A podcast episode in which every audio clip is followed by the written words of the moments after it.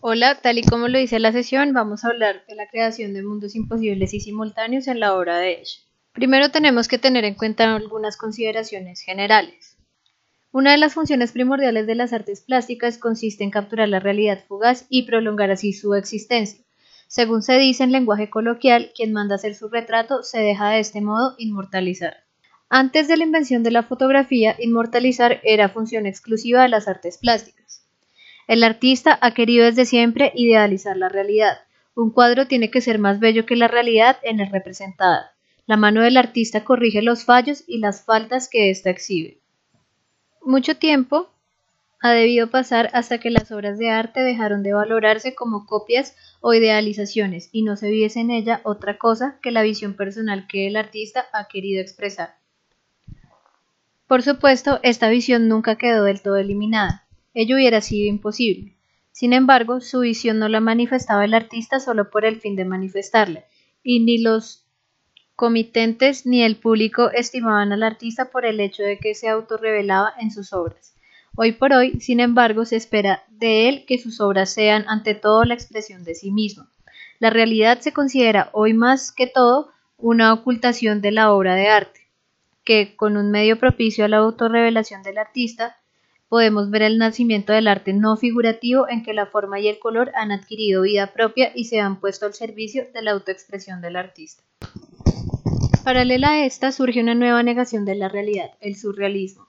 En él, las formas y los colores no han sido todavía abstraídos de la realidad, quedan ligados a objetos reconocibles. Un árbol sigue siendo un árbol por más que sus hojas no sean verdes sino purpúreas y en forma de pájaro o bien el árbol permanece inalterado. Vemos un árbol reproducido en todos sus detalles, si bien la relación natural y propia con su entorno ha desaparecido. La realidad no fue idealizada sino anulada y con frecuencia hasta se ve llevada a contradecirse a sí misma. Si se desea ver la obra de Escher o una porción de ella a la luz de la historia del arte, tal vez no convenga hacerlo con el surrealismo como telón de fondo.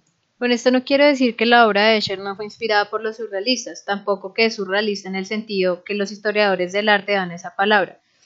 El trasfondo de obras surrealistas sirve solo de contraste, y una selección al azar de ellas puede servir a este fin. La referencia inmediata y más contemporánea de Escher es René Magritte.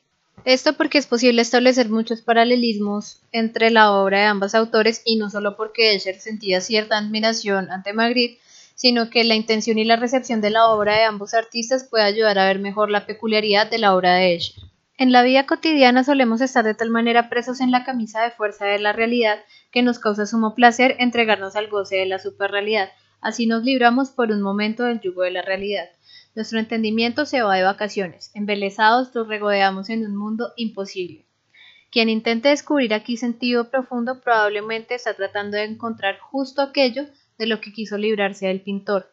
De todo distinto son los mundos imposibles y simultáneos creados por Escher. Cuando comenzó a experimentar con la representación de mundos simultáneos, Escher se valió de recursos que guardan una similitud sorprendente con los empleados por Magritte. Si consideramos su obra, Los paseos de Euclides de 1955 con el grabado holandés La naturaleza muerta con calle, observamos que las intenciones de ambos artistas eran muy similares. En el cuadro de Magritte, en el interior y el exterior se unen inmediatamente la pintura colocada en el caballete, mientras que en el caso de Escher la superficie del tablero se transforma en el pavimento de la calle. Una coincidencia todavía mayor se constata al comparar el elogio de la dialéctica de Magritte con Ojo de Buey, que en el caso de Magritte toda lógica y toda relación con la realidad es causal, al paso que Escher busca conscientemente la coherencia. El surrealista crea algo enigmático y un enigma será para el espectador su cuadro. Mediante la evocación conjunta del día y de la noche, Magritte busca sorprendernos y encantarnos. Sorprende porque tal cosa es imposible. Cuando Escher nos ofrece día y noche o sol y luna, su intención es también causar sorpresa, pero justo por la razón de lo que sus dibujos muestran que es posible, Sorprende y encanta por estar tocado por el hálito de lo imposible. La sorpresa es tanto mayor cuanto Escher domina a la perfección una lógica visual y contundente gracias a la cual lo imposible se vuelve posible. Por eso ver la obra de Escher es como, ver, como leer una novela policíaca. En tales novelas no solo se plantea un enigma, este solo tiene sentido en la medida en que haya también una solución más o menos sorprendente. Con todo esto podemos decir que los mundos imposibles de Escher son de otra índole. Escher nos muestra cómo una cosa puede ser a la vez cóncava y convexa, cómo sus figuras en el mismo punto y al mismo tiempo suben y bajan la escalera. Escher nos hace ver cómo una cosa puede estar al mismo tiempo dentro y fuera, o cuando emplea dos escalas distintas en sus dibujos, su coexistencia se nos aparece como lo más natural del mundo gracias a la lógica que gobierna la composición. Escher no es un surrealista que pretende encantarnos con un espejismo, sino más bien un constructor de mundos imposibles. Construye lo imposible con arreglo a las leyes precisas y de manera que cualquier persona pueda entender esta construcción. No solo el resultado, sino también los principios de la construcción se hallan expuestos en sus dibujos. Los mundos imposibles de Escher son para ser redescubiertos. Toda su credibilidad depende de ciertos principios constructivos que Escher por lo común encontraba en las matemáticas, y conste que sistemas de construcción como los que él necesitaba no están disponibles en grandes cantidades. Finalmente, hay que llamar la atención sobre otro fascinante aspecto de los mundos imposibles de Escher. Hace un siglo era imposible viajar a otros planetas o tomar fotografías de ellos, lo que hoy en día todavía es imposible. Será en el futuro gracias a la ciencia y a la tecnología. No obstante, hay ciertas cosas en sí mismas que son imposibles, como un círculo cuadrado.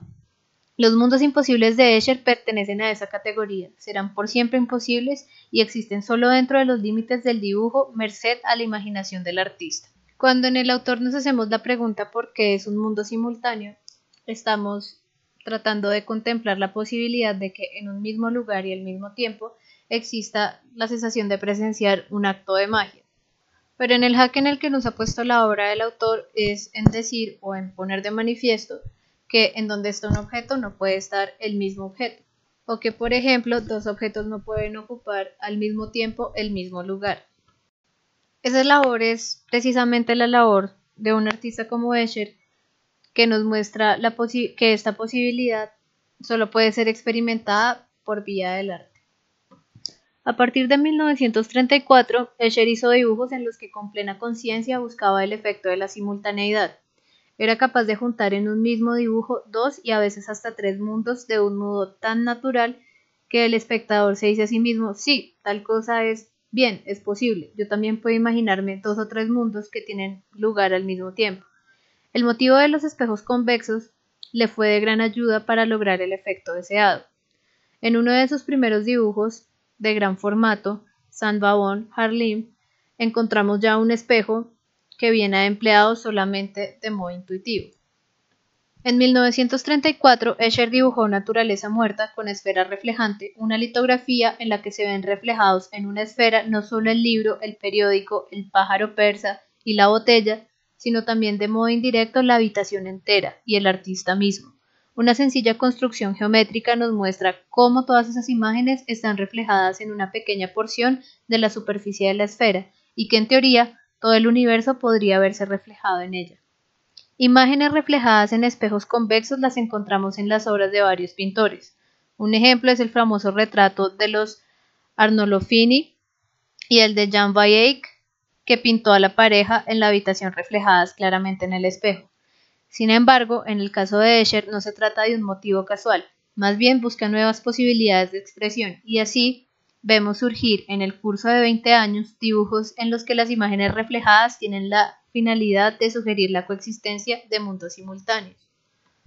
En la litografía mano con esfera reflejante de 1935, Escher logra una expresión tan concentrada de este fenómeno que bien podríamos clasificarla como la reflexión esférica por excelencia. La mano del artista sostiene no solo la esfera, sino también todo lo que vemos reflejado en ella.